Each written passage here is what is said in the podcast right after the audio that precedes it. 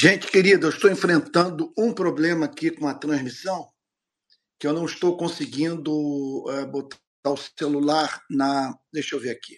Na horizontal. Não me está sendo possível. Peço, desde que eu fiz uma transmissão ao vivo uh, lá da, de Recife, eu não estou conseguindo fazer a transmissão. Eu vou ter que fazer uma alteração aqui. Peço a paciência de todos, por favor. Eu vou ter que fazer uma, uma a transmissão de uma outra área. Ai, só um minutinho, eu conto com a sua imensa boa vontade. É impressionante como que a gente trabalha duro para fazer tudo certo e chega na hora dá uma zebra dessa. Deixa eu ver agora se eu consigo resolver aqui. Só um minutinho. Ah, acho que eu vou conseguir. Só um minuto que eu estou numa batalha aqui, é aquela história, né? Ministério. Ai, só um minutinho. Eu não tenho assessoria, não tenho nada, faço tudo sozinho. Então é uma dificuldade. Só um minuto, gente. Deixa eu só dar uma melhorada aqui eh, na luz. Um minuto, por favor.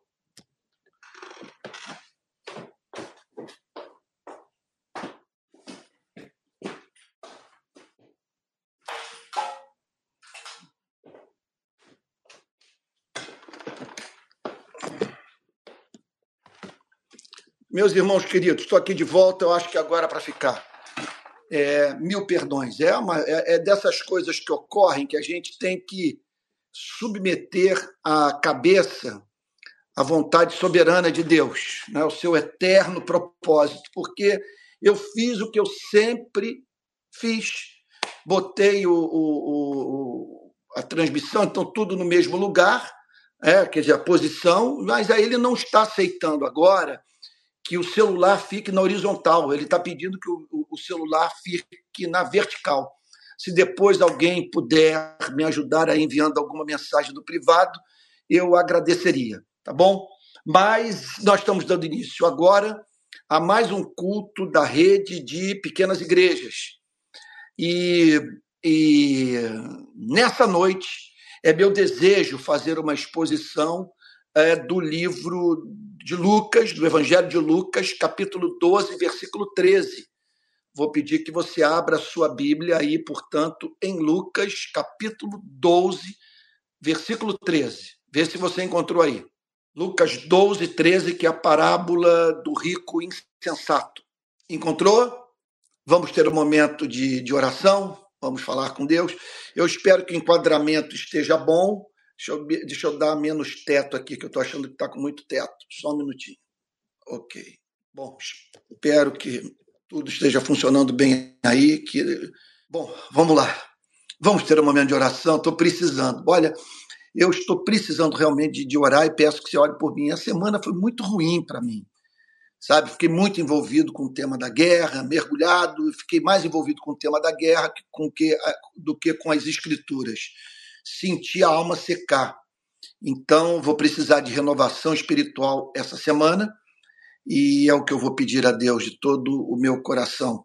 E agora vem esses, esses contratempos, eles de fato é, me aborrecem, porque eu tenho uma constituição psicológica que, é, que me faz ter dificuldade de lidar com esses imprevistos. Eu fico focado numa coisa que eu tenho que fazer, surgem esses imprevistos e eles então deixam a minha mente confusa.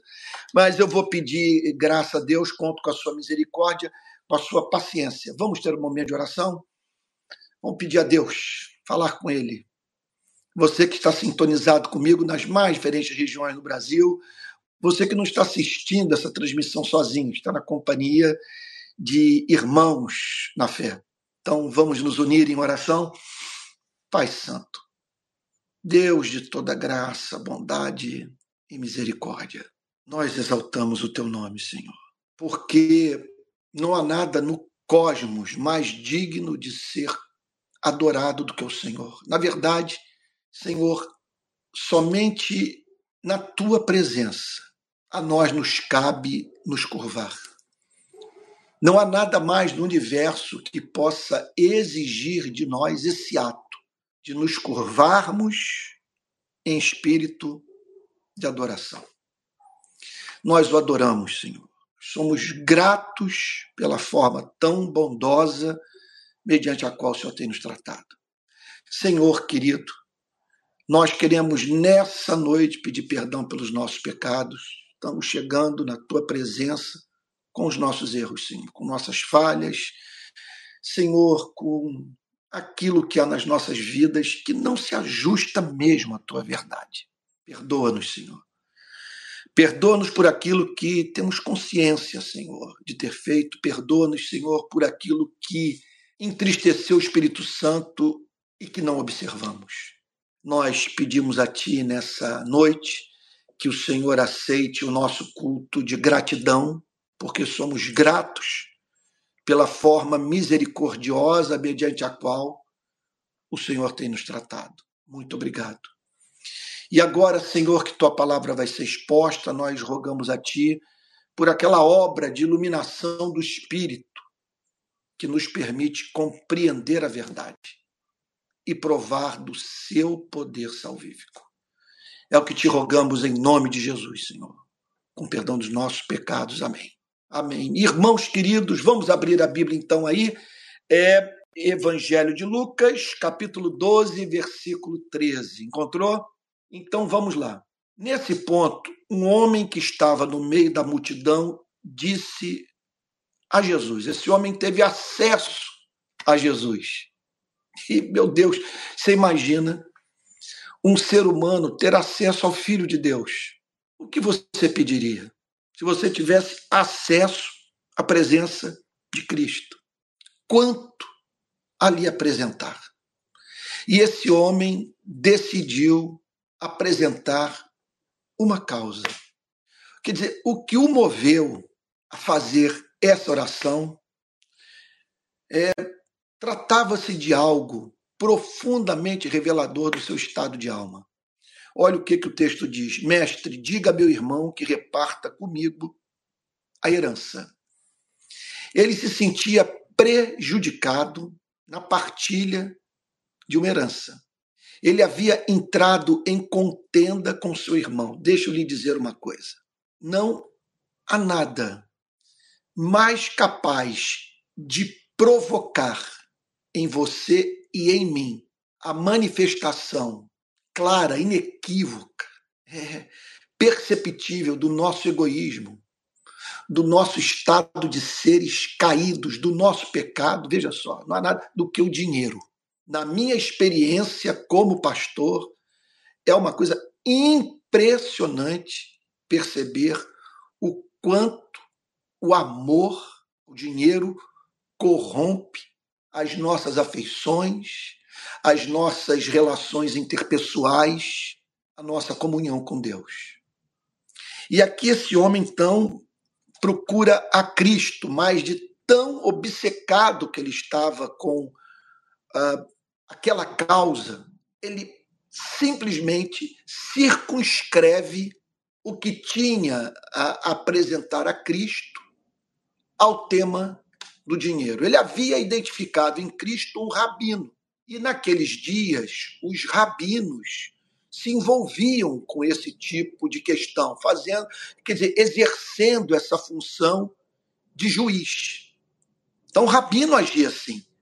E aí, então, ele procura Cristo, insisto nesse ponto, podendo apresentar as mais diferentes causas, os mais diferentes desejos, os mais diferentes pedidos, e, contudo, ele circunscreveu a sua petição a uma intervenção de Cristo, no sentido de ajudá-lo a manter com ele o dinheiro que ele julgava que a ele pertencia, por uma questão de justiça. Jesus lhe respondeu, diz o verso 14: então, calma aí, deixa eu fazer uma pausa aqui antes de avançar, antes de nós prosseguirmos na exposição.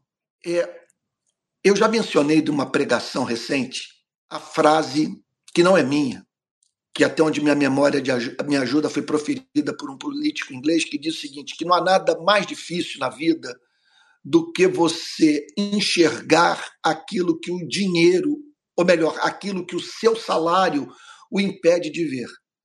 Então, é, o, o dinheiro corrompe o amor a ele, não ele propriamente, é, mas o amor ao dinheiro corrompe de tal forma a nossa vida que ele nos torna cegos para a justiça. Simplesmente nós não enxergamos as coisas, porque o nosso interesse é, pela riqueza nos impede de enxergar.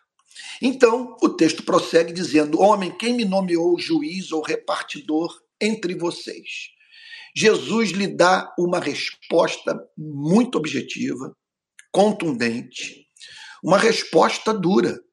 Ele diz o, seguinte: quem fez com que eu ocupasse esse lugar na sua vida?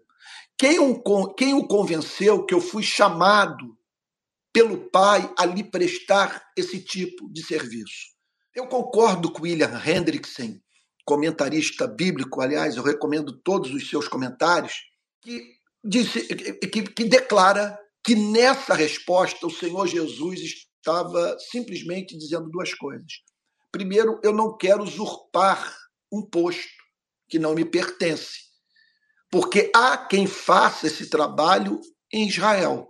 Então, eu não devo exercer essa função. Mas, acima de tudo, o que o Senhor Jesus estava querendo dizer que ele viera para esse planeta para nos socorrer de uma outra forma que o seu propósito quanto à sua e à minha vida é muito mais amplo do que aquilo que nós podemos imaginar. Atende, olha só, não apenas os nossos desejos, mas acima de tudo as nossas necessidades, nossas necessidades as mais profundas, as emocionais, as intelectuais, as psicológicas, sabe, as espirituais. Então, o Senhor Jesus lhe dá uma resposta dura: quem me nomeou juiz ou repartidor entre vocês? Então, essa é uma pergunta que nós precisamos responder. Que tipo de papel Jesus está desempenhando hoje na sua e na minha vida? Ele ocupa esse lugar de salvador, de redentor, sabe? De libertador. Quer dizer, nós auferimos dessa relação com Ele o benefício que Ele quer comunicar à sua e à minha vida, então o texto prossegue dizendo no verso 15: Então lhes recomendou. E aí o Senhor Jesus, com base nesse diálogo com esse homem, vira-se para os seus discípulos e diz o seguinte: Olha só, Tenham cuidado e não se deixem dominar por qualquer tipo de avareza. Então, ele chama os seus discípulos a não permitirem que a avareza se tornasse o vetor da sua vida. Qual é o sentido dessa palavra aqui no grego? Ela, ela, ela, avareza nessa passagem, ou cobiça, tem o sentido de sempre desejar mais é nós nos tornarmos insaciáveis quanto à obtenção de riqueza ou de qualquer coisa na vida que ocupe o lugar de Deus, que demande a nossa excessiva atenção a ponto de nos roubar o que de mais precioso existe na nossa existência, que é a comunhão com Cristo. Portanto, tenham cuidado. Ele está dizendo o seguinte: olha, olha, é, Procurem se prevenir desse laço diabólico. Tenha cuidado. É, ele está falando o seguinte: olha, aquilo sobre o que eu passo falar é muito sério. Eu, eu, eu vou tratar agora de um dos temas mais importantes da vida de um ser humano. Se vocês não se protegerem desse adversário, os danos pessoais, espirituais, na verdade, relacionais para todas as áreas de suas vidas será incalculável. Então, tenha cuidado. Nessa sua trajetória de vida, procure estar atento a esse laço que o inferno pode armar na sua vida. Então ele diz assim: tenham cuidado, não se deixem dominar por qualquer tipo de avareza. Ele está falando, portanto, de uma pessoa cuja força motriz da sua vida, o que a faz acordar a viver, é a obtenção e concentração de riqueza. Ela, portanto, é considerada por Cristo, é, olha só o que, o texto diz, avarenta. Olha lá. É, tenham cuidado e não se deixem dominar por qualquer tipo de avareza. Que significa, portanto, que ela havia atribuído à riqueza é, características divinas. Ela esperava encontrar na obtenção de bens aquilo que somente Deus pode comunicar à sua vida. É isso que Cristo está dizendo. Agora, não apenas isso. Em razão dela ter desenvolvido uma dependência com relação ao dinheiro, ela se esquece do seu entorno. Ela perdeu de vista o fato de que o problema não é ter dinheiro, o problema é concentrar riqueza no mundo de miséria. E se você é, é, concentra riqueza no mundo de miséria, não há a mínima dúvida que você não nasceu de novo. Por isso que ele disse: de, olha, não há, é mais fácil um camelo passar pelo buraco de uma agulha do que um rico entrar no reino dos céus. Porque como pode alguém que conheceu o amor de Deus manter dinheiro excessivamente guardado no mundo de fome? Então aqui está Cristo dizendo: tenham cuidado e não se deixe dominar por qualquer tipo de avareza.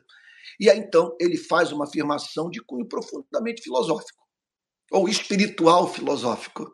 Ele diz assim: porque a vida de uma pessoa, a vida de um ser humano, qualquer ser humano, qualquer etnia, de qualquer era, de qualquer geração, qualquer gênero, a vida de um ser, de qualquer classe social, a vida de um ser humano a vida de uma pessoa não consiste na abundância dos bens que ela tem. O que ele quer dizer com não consiste?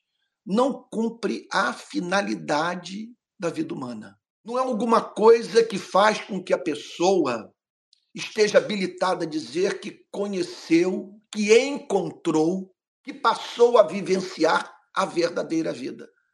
A vida de um homem não consiste, diz o Senhor Jesus, na abundância dos bens que ela tem. Por mais que essa pessoa seja rica, veja só, esse fato da sua vida por si só não sinaliza de que essa mesma pessoa conheceu o propósito da sua existência. Quando ele diz não consiste, ele está dizendo o seguinte: uma pessoa que, em razão do seu fascínio pela riqueza, ignora o seu Criador e o próximo, não encontrou a vida. Está distante do segredo da verdadeira felicidade. A vida de um ser humano, diz o Senhor Jesus, não consiste na abundância dos bens que ele tem. Esse não é o sinal por excelência de que a bênção de Deus está sobre sua vida. Que você vive de modo agradável ao seu Criador. Que você causa deleite a Deus. Você está entendendo o ponto? Então, o texto prossegue dizendo: E Jesus lhes contou ainda uma parábola, dizendo. E aí você passa agora a entender por que, que eu trouxe essa mensagem para hoje, que na sequência de exposições sobre as parábolas de Cristo, essa é a parábola de hoje. Jesus então tensiona tratar do tema do significado da existência humana, daquilo em que consiste a vida de um ser humano, sabe? E para isso, se fazendo valer de uma história que ele inventou, de uma parábola. Então, de modo gráfico, ele buscou ajudar os seus ouvintes a entenderem o ponto que ele estava apresentando, a verdade que ele estava querendo defender, ensinar. O campo de um homem rico produziu com abundância. Então, ele está falando aqui de um fato da vida, da experiência de muita gente. Esse sujeito tem um campo, ele é rico, ele dispõe, portanto, de muitas riquezas que encontram-se sob a sua administração, seu governo, são posse dele. E aconteceu desse homem, olha só, o texto está dizendo, que de alguma forma o campo produziu muito. Jesus não disse se ele estava explorando os seus trabalhadores ou se ele era uma pessoa que trabalhava bem, trabalhava bem. O fato é o seguinte: é, é porque nós temos a mania, deixa eu abrir um parênteses aqui, nós temos uma mania de achar que uma pessoa rica ela tem algo de especial. Então, um rico nos é apresentado, nós passamos a nos relacionar com alguém que tem muito dinheiro, e nós temos a tendência de olhar para essa pessoa e julgá-la que ela é muito especial, que tem uma capacidade sabe, acima da média, que então há segredos da sua forma de administrar a sua existência que nós precisamos conhecer a fim de sermos bem-sucedidos. Então, essa tendência de nós perdermos de vista o fato de que essa pessoa pode ter herdado dinheiro, sabe, jamais ter trabalhado para adquiri-lo, e que essa, essa prosperidade pode ser fruto de deslavada exploração. A vida está cheia desses exemplos. Então, o campo de um homem rico produziu com abundância. É uma história inventada por Cristo. Cristo não está aqui falando propriamente da forma como ele, admir, ele adquiriu riqueza. Tudo que Jesus tem a dizer é que esse homem é rico e que alcançou um novo patamar de prosperidade na sua vida. Houve uma colheita fantástica. Produz, o seu campo produziu com abundância. O seu patrimônio foi multiplicado. Então, ele começou a pensar. Jesus descreve esse homem pensando. Quer dizer, ele olha para aquele fato, a quantidade de recursos e recursos extras de que passou a dispor e é levada com base nesse fato da sua vida a pensar. Então, Jesus descreve o conteúdo do seu pensamento. Que farei, pois não tenho onde armazenar a minha colheita. Eu não tenho, nesse momento, onde guardar é tanta riqueza. As minhas terras produziram muito. Olha o ponto que Jesus engenhosamente está querendo tratar, que está querendo estabelecer. Olha só, eu não disponho hoje de condição de dar conta de toda essa fartura. Então, presta atenção. No mundo de miséria, no mundo de fome, no mundo de desigualdade, no mundo de pessoas carentes do pão, Jesus descreve alguém que, em condição de, de, de, pegar todos esses recursos e compartilhar com os necessitados, pensando no que fazer para não desperdiçar aquilo que ele próprio produziu. Então, veja só, a sua pergunta não consistia no atendimento a uma demanda do amor como administrar todo esse patrimônio de modo que, por meio da minha vida, muitos passem a viver com mais dignidade. Sua pergunta era outra. Qual era a sua pergunta? O que fazer para que eu me mantenha rico e a minha riqueza seja ampliada de modo indefinido?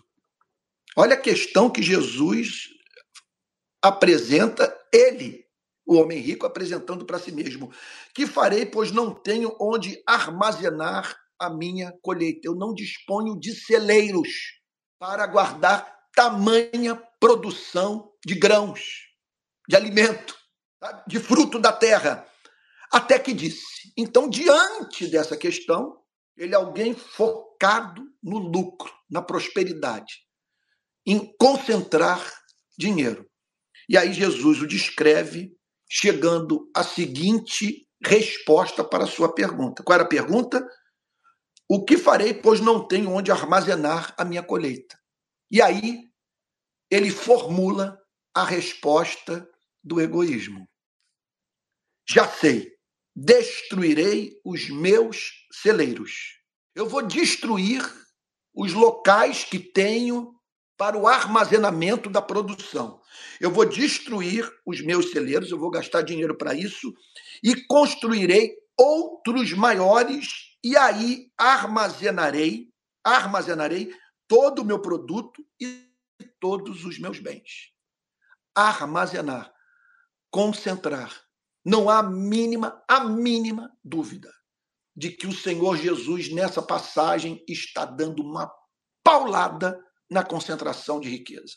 Porque ela desvia o coração do homem de Deus. Quer dizer, desvia o coração do homem da pessoa do seu Criador. E ela faz com que o homem ignore a necessidade humana, daquele que a Bíblia chama de próximo. Então, ele formula a resposta do interesse próprio.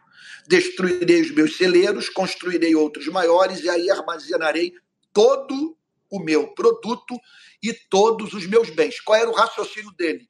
Isso a mim pertence, eu trabalhei para tê-lo, ninguém tem o direito de me apresentar qualquer espécie de obrigação moral que me leve a compartilhar aquilo que, com o suor do meu rosto, eu consegui, eu amealhei. Agora, o que ele não conseguia era entrar nas camadas mais profundas da sua forma de lidar com a vida. Ele não percebia, era a dependência de segurança posta no lugar errado. Tudo aquilo lhe comunicava segurança, solução para os seus problemas, pessoas que ele podia comprar. Tudo aquilo emprestava à sua vida visibilidade. Ele era respeitado onde morava. Tinha recursos para comprar pessoas, para corromper juízes porque devido à natureza desse homem, do seu caráter, dessa pessoa que Jesus nos faz imaginar, veja, ele não está aqui descrevendo um personagem real. Tudo isso aqui é invenção. E é claro que, eles, que, que a, a condução da conversa, quer dizer, do, do, do, processo de raciocínio desse homem, quer dizer, a condução da parábola, é, é, nos leva a crer que Jesus está aqui descrevendo o coração de uma pessoa profundamente egoísta. Quer dizer, que esses traços característicos da sua personalidade, da, da, do seu caráter, é, é, dão margem a acreditarmos, portanto, que Jesus está falando aqui de alguém que era capaz de corromper pessoas, porque o seu foco era a concentração de riqueza, era produzir e concentrar riqueza. Então, olha lá, então direi à minha alma, depois de ter me dedicado a todo esse trabalho, de produzir riqueza e concentrá-la e guardá-la em segurança, Jesus o descreve após esse trabalho todo, dizendo de si para si mesmo. Você, ele está ele tá dizendo isso para a sua própria alma. Você tem em depósito muitos bens para muitos anos. Você não tem que temer o desemprego, é a fome, é a falta do que comer, a falta do que com que se vestir, a falta de moradia, moradia confortável. Você tem essa provisão para toda a sua vida. Aí é claro que a cabeça vai longe. É, que então Jesus nos leva aqui a pensar nesse, nesse tipo de ser humano que a partir dessa condição raciocina em termos de tudo que é tipo de gente que ele pode corromper, sabe? Dos lugares que ele pode visitar, os prazeres que ele pode usufruir, dos corpos que ele pode possuir. Então aqui está esse homem em estado de êxtase. Você tem em depósito muitos bens para muitos anos. Bens para muitos anos. Veja só, ele dá como líquida e certa a sua morte, porém, na velhice. Tens em depósito muitos bens para muitos anos. Ele não fala para todo sempre, embora na prática essas pessoas vivam como se fossem eternas. Mas aqui ele está falando sobre, em termos de muitos anos. Veja, preste atenção. Ele está falando sobre aquilo que nenhum ser humano é capaz de comprar. Nenhum ser humano é capaz de comprar a vida o tempo da sua permanência nesse planeta. Isso não está sob nosso controle. Você está entendendo o ponto? Então, ele julgava que o tempo poderia ser adquirido por ele da mesma maneira que ele havia adquirido dinheiro. Ele havia se tornado rico. Então, o texto declara, olha só, Jesus aqui contando a história. Então diria minha alma, você tem depósito muitos bens para muitos anos. Ele conseguiu a meta da sua vida. Depósito para muitos bens, de, perdão. Você tem depósito muitos bens para muitos anos. Esse é o fato da sua vida. Isso é que eu posso dizer para você, ó minha alma. Você tem depósito muitos bens para muitos anos. Sendo assim, aí Jesus o descreve prosseguindo nesse diálogo que ele mantinha consigo mesmo. Olha lá. Descanse, coma, beba e aproveite a vida. Descansa, coma, beba. Quer dizer, põe a gente para trabalhar, para administrar os seus negócios. Viva sem ter mais tempo, mais horário para acordar ou para dormir. Quer dizer, administre o tempo ao seu bel prazer com foco no descanso no repouso e não na atividade de viver para a glória de Deus e servir ao próximo. Descanse.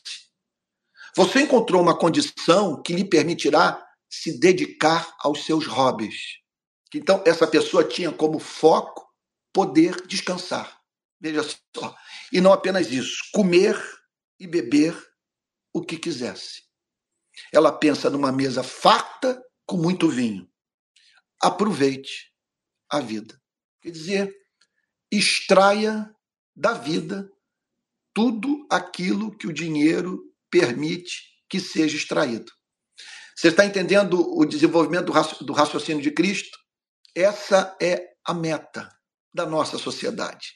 Isso nos é ensinado. Essa é a forma de funcionamento da nossa cabeça.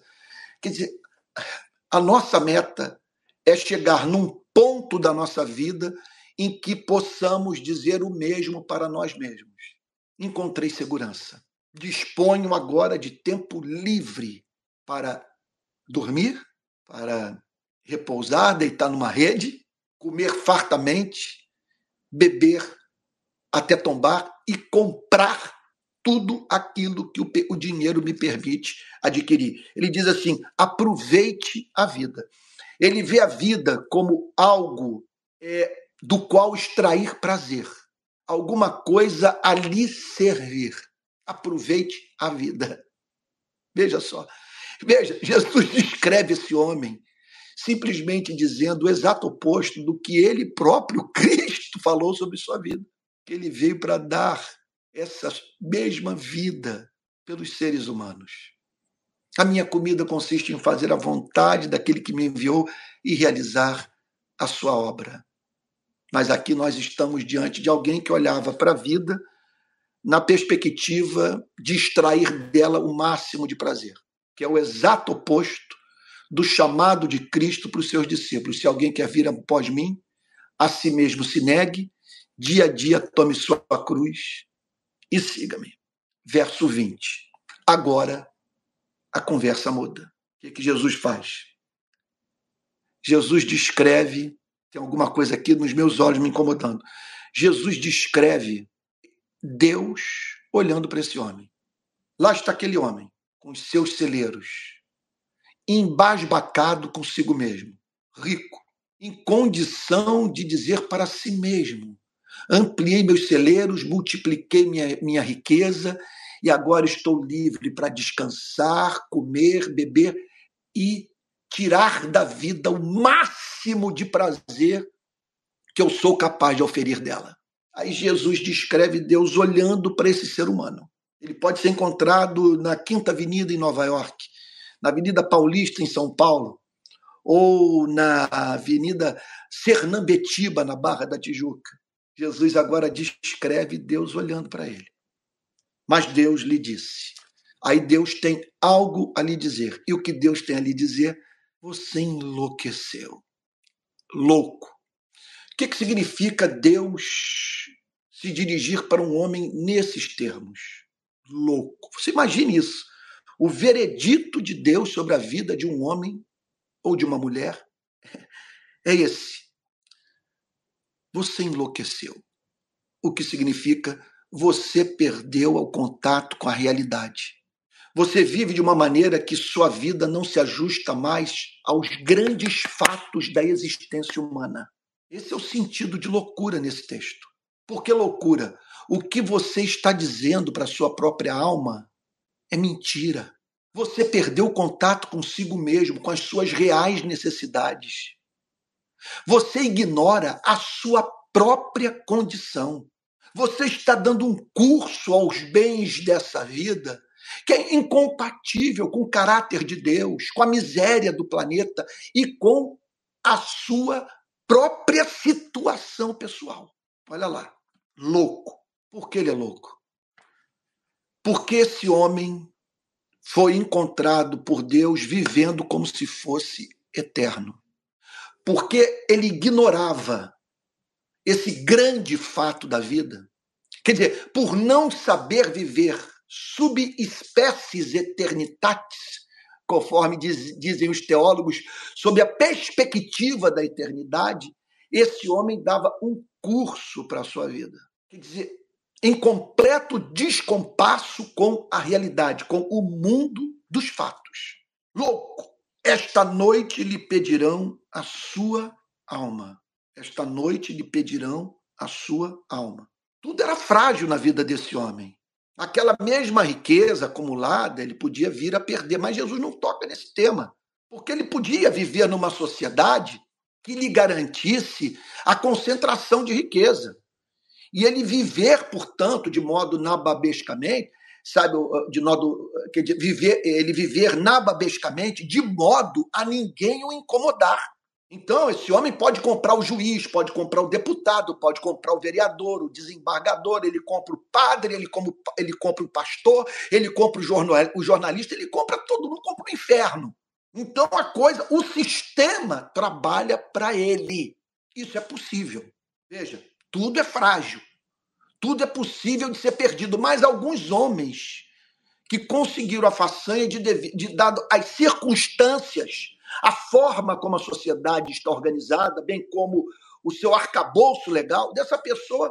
Quer dizer, o que eu estou querendo dizer é o seguinte: pelo fato do Estado, as leis trabalharem para que essa pessoa mantenha-se rica, ela então é, é, mantém sua riqueza e ocupa o posto mais alto da pirâmide. Sabe? E ainda que não ganhe eleição, determina quem vai ganhar. Mas Jesus não toca no, na possibilidade, isso é algo concreto, de você perder aquilo que conquistou. Os ladrões escavam e roubam, é o que Jesus diz no outro texto. Mas aqui ele fala sobre uma outra coisa, que não dá para o ser humano guardar em celeiro aquilo que o ser humano não tem como comprar aquilo que não está sob seu controle. Jesus diz o seguinte: Esta noite lhe pedirão a sua alma. O que você produziu está guardado no seu celeiro. Sim, não há ameaça à riqueza que você conquistou. Agora tem um ponto. Hoje é o seu último dia de vida. Pediram a sua alma. O seu coração, daqui a pouco, vai parar de bater. Você vai sofrer um colapso, uma artéria vai explodir no seu cérebro. Você vai sofrer um aneurisma. Você vai cair na frente da sua mulher e filhos. Essa noite, veja, essa noite lhe pedirão sua alma. Ou seja, você não vai ter mais é, como comer e beber daquilo que produziu.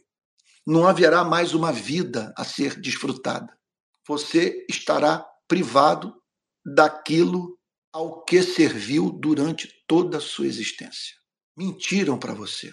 Alguém lhe disse: Tudo isto te darei se prostrado me adorares. E você acreditou e passou a sua vida inteira curvado para essa divindade. E agora, para descobrir que o seu projeto de vida não deu certo. Porque você viveu para trabalhar, e agora não é mais capaz de viver daquilo que obteve, ou é, você não é mais capaz de viver a partir da utilização daquilo que conquistou com o seu trabalho. Por isso ele é chamado de louco. É uma completa, repito, desconexão com o mundo real. com a vida dura, curta, incerta que todos nós vivemos. Esta noite lhe pedirão sua alma e que você tem preparado para quem será? Essa é a pergunta. Olha o que, que Jesus está dizendo. Meu Deus, isso é muito sério. Sabe o que Jesus está dizendo? Uma outra pessoa vai olhar para a riqueza que você, que você produziu e vai dizer: Descansa, minha alma. Tens em depósito bens para muitos anos. Coma e beba e desfrute a vida. Você acabou realmente trabalhando para outras pessoas. Você, com seu trabalho, enriqueceu pessoas, mas da pior forma possível. Você só conseguiu enriquecê-las por via da sua morte. Você não conseguiu é, é, é, é compartilhá-las, passar a, a riqueza recebida adiante. Agora você vai ser arrancado daquilo que produziu, da riqueza que amealhou. Esta noite lhe pedirão a sua alma e o que você tem preparado, o que você tem preparado, o que você armazenou em celeiros, para quem será? Vamos agora, vamos agora pensar no que está em curso. Hoje, de hoje você não passa. A grande questão é quem vai usufruir de tudo aquilo que você produziu. Eu me lembro nessas horas do piloto de Fórmula 1 brasileiro Ayrton Senna. Morreu bilionário, presumo, bilionário. Certamente é muito rico. Deixou para trás bens em quantidade, que a maioria de nós precisaria de 100 vidas para poder obter. E assim é a vida. E aí Jesus conclui da seguinte maneira: Assim é o que ajunta tesouros para si mesmo. Ele está dizendo o seguinte: essa é a condição desse louco que ajuntou tesouros para si mesmo, mas não se tornou rico para com Deus. Ele se tornou rico aos olhos do mundo. Ele foi convidado para participar das festas, seu nome aparecia nas colunas sociais.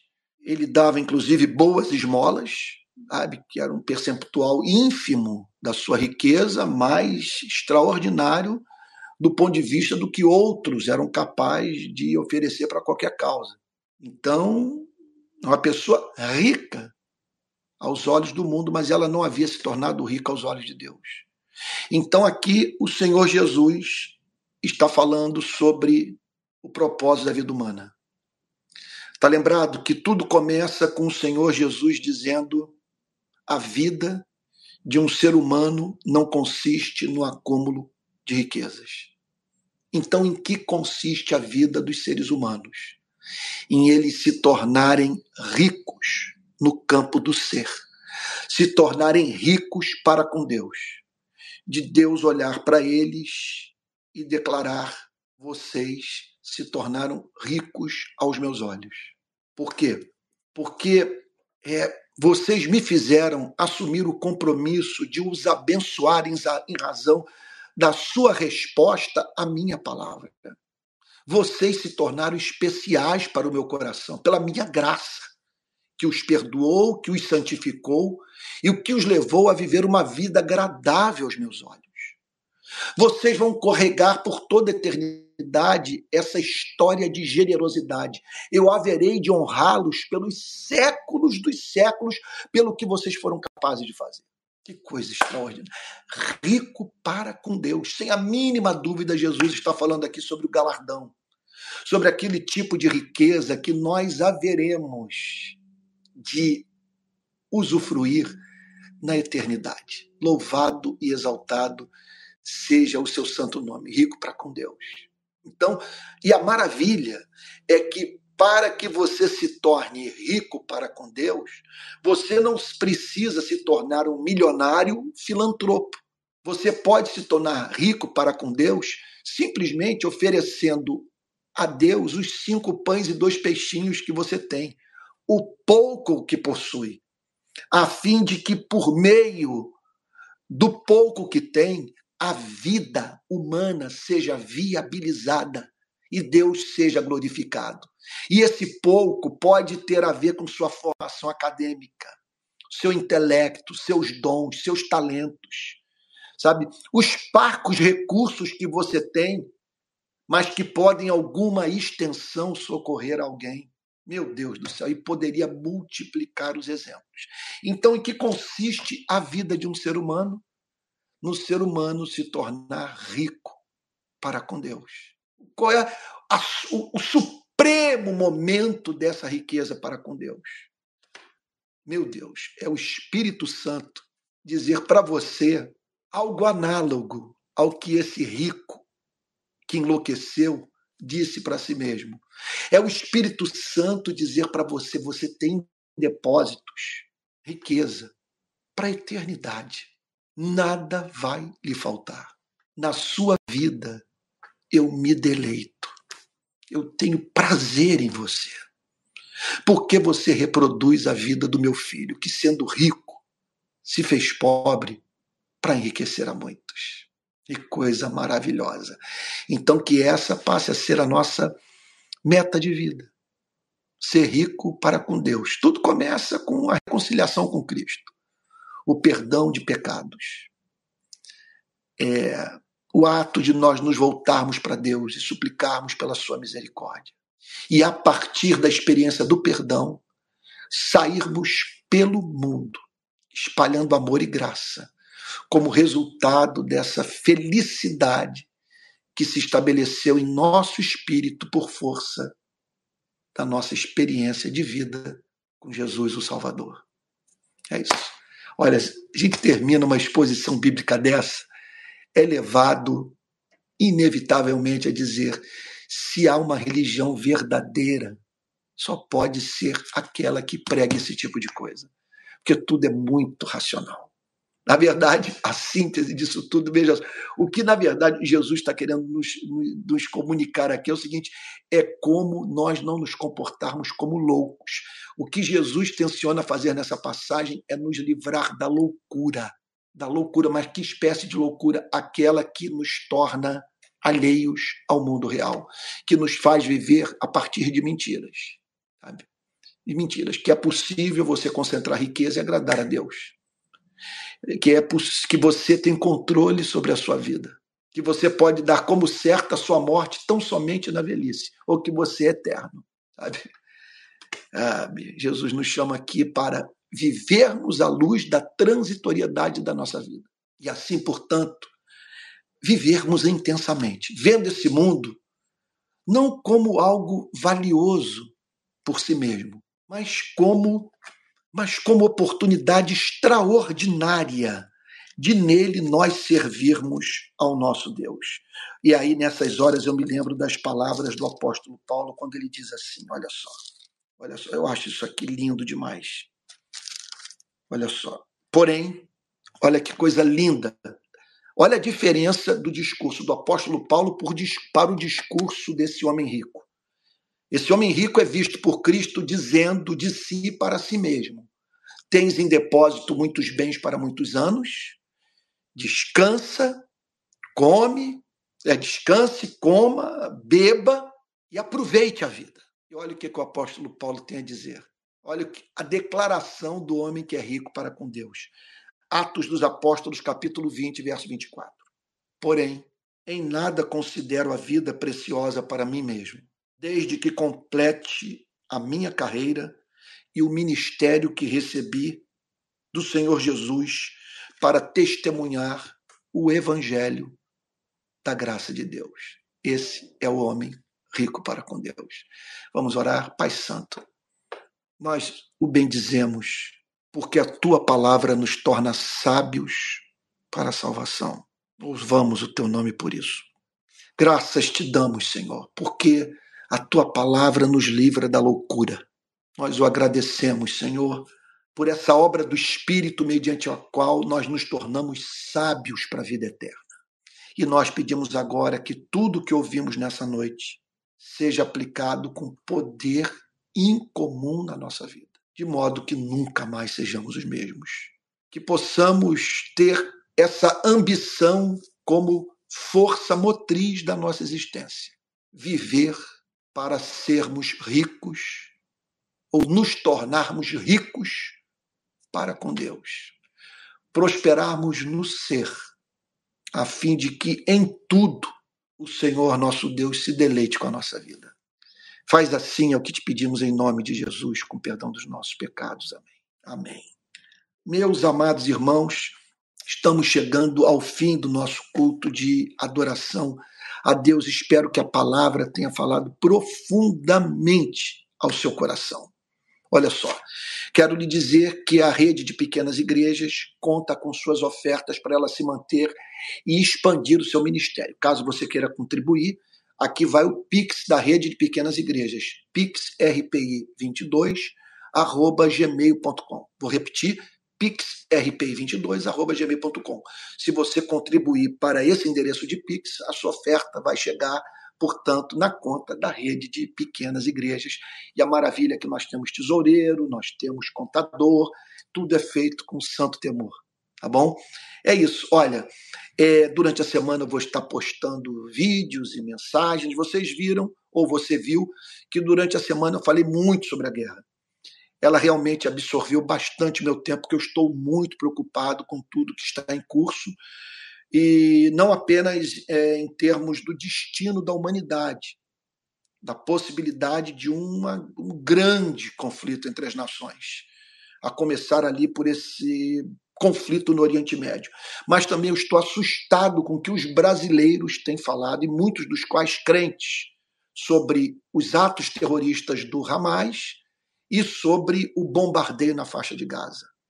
Quem celebra ambas as coisas, veja só, está pensando como o inferno quer. Não consigo imaginar alguém que tenha nascido de novo e que seja capaz de, de, chamar de luta do oprimido contra o opressor os atos terroristas do Hamas. E não tenho a mínima dúvida que não nasceu de novo o que chama os bombardeios em Gaza e as consequentes mortes de bebês e crianças, cerca de 1.500 crianças mortas nesse momento é, por meio desses bombardeios, de alguém que seja capaz de chamar isso tudo de efeito, de mero efeito colateral da guerra. Então, por isso eu falei muito, porque eu me vi diante de uma sociedade, de uma igreja carentes de repreensão. É isso. Todos vocês viram também que eu falei sobre a bomba que explodiu, é, a bomba não, o míssil provavelmente, ou a explosão lá do hospital uh, em Gaza.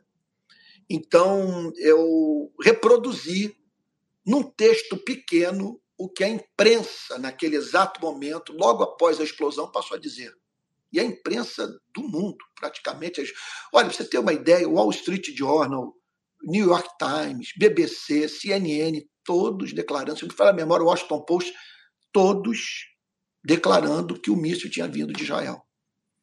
Bom, e aí o que aconteceu foi isso, que depois veio a autoridade pública de Israel dizendo que o míssil não havia partido de Israel, mas que tinha sido um míssil defeituoso lançado pelo Hamas na direção de Israel e que se voltou contra o próprio povo da Palestina, os moradores de Gaza.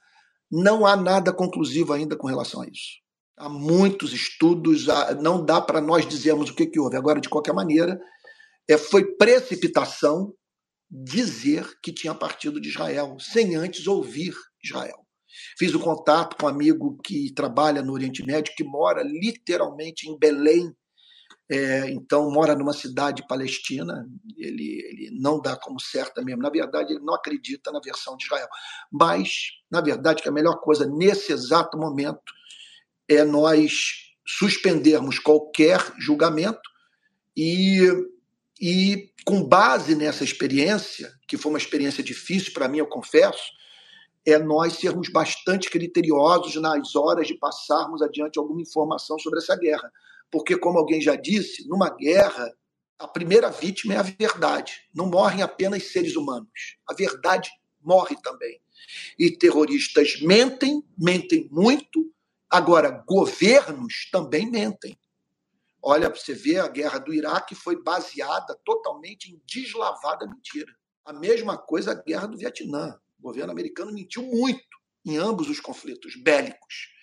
E nós sabemos também que Israel mente. Há pouco tempo atribuiu a morte de uma jornalista palestino-americana ocorrida na faixa, na, ou melhor, na Cisjordânia, atribuiu aos palestinos. E uma investigação do New York Times chegou à conclusão que alguém da, da tropa de elite de Israel é que matou aquela jornalista. Então, estou falando tudo isso não é para tirar o seu foco da mensagem de hoje, que é o que de mais importante eu poderia falar nesse culto. Eu estou falando sobre, é, tudo isso só para nós sermos prudentes, é, e eu estou redobrando a minha preocupação é, com tudo isso com base nessa experiência que não foi fácil, sabe? A imprensa passou por um mau momento. E ainda que venha a ser provado que o míssil partiu do Israel, de Israel, isso não é, desfaz o fato de que declarações foram feitas sem ouvir a parte que havia sido acusada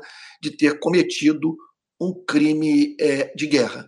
Mas os irmãos que me acompanham perceberam que no mesmo dia, no, logo depois que o governo de Israel é, publicou a sua nota, eu, eu, eu acrescentei no meu texto o que o governo de Israel havia dito. E dois ou três dias depois, apresentei num vídeo o meu relato dos fatos e tal, e, e a minha tristeza pela imprensa e juntamente com a imprensa eu temos falado sobre algo que até agora né, temos imputado a Israel uma culpa que ainda não está estabelecida acima de toda dúvida, sabe? E agora, tantos anos de vida pública, eu nunca passei informação adiante. E outra coisa, quer dizer, a afirmação adiante que não fosse baseada em fatos. Eu devo minha sobrevivência no Rio de Paz, essa quantidade absurda de entrevistas que eu dou há mais de 15 anos, 16 anos, ao fato de sempre apresentar verdades sabe? E, e, isso é uma obsessão nossa, falar com base em dados. Agora, o fato é o seguinte: não havia necessidade de mentir, a ideia não era mentir. Sabe? Na verdade, aquilo tudo foi fruto de uma indignação, porque você não tem como tornar os fatos piores do que eles já são. Sabe? Basta você falar do que já ocorreu para tornar essa guerra insustentável. E esses dias eu, eu, eu li bastante sabe? Eu sou assinante do New York Times e leio, sabe, jornais das mais diferentes partes do mundo e a preocupação é muito grande com tudo que está em curso naquela região, muito, muito grande. O pior pode acontecer e a nós nos cabe é, orar sabe? Então é isso, gente. Essa semana eu vou estar produzindo muito material, acompanhando o conflito, produzindo, se Deus quiser, se Deus assim, o, o, Deus permitir, é, trazendo material teológico, que é o que eu mais amo fazer. Tá bom? Ore por mim, foi uma semana de muita aridez espiritual, estou precisando de renovação. Tá bom? Então é isso. Olha, Vamos receber a benção apostólica. Essa mensagem vai ser salva e daqui a pouco você vai poder compartilhar o seu conteúdo com seus parentes e amigos. Vamos lá receber a benção apostólica? Que a graça do nosso Senhor e Salvador Jesus Cristo, o amor de Deus o Pai e a comunhão do Espírito Santo sejam com cada um de vocês, desde agora e para todos sempre. Amém. Que Deus o guarde e até amanhã no Palavra Plena, durante a semana e até o próximo domingo, tá bom? Fique com Jesus.